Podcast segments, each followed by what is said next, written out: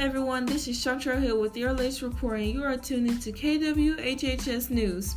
Teachers and childcare staff are now being offered vaccine appointments at some 9,000 pharmacy locations nationwide, even if their state hasn't declared them eligible yet. The push to get every educator their first vaccine dose this month is part of President Joe Biden's latest directive, aimed at prioritizing open classrooms by using the federally run program that ships doses directly to pharmacies.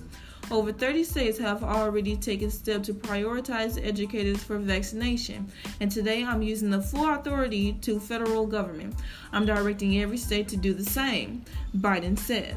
And that's all for today, folks. I hope everyone have a wonderful day and stay safe. Tune in next time in KWHHS News.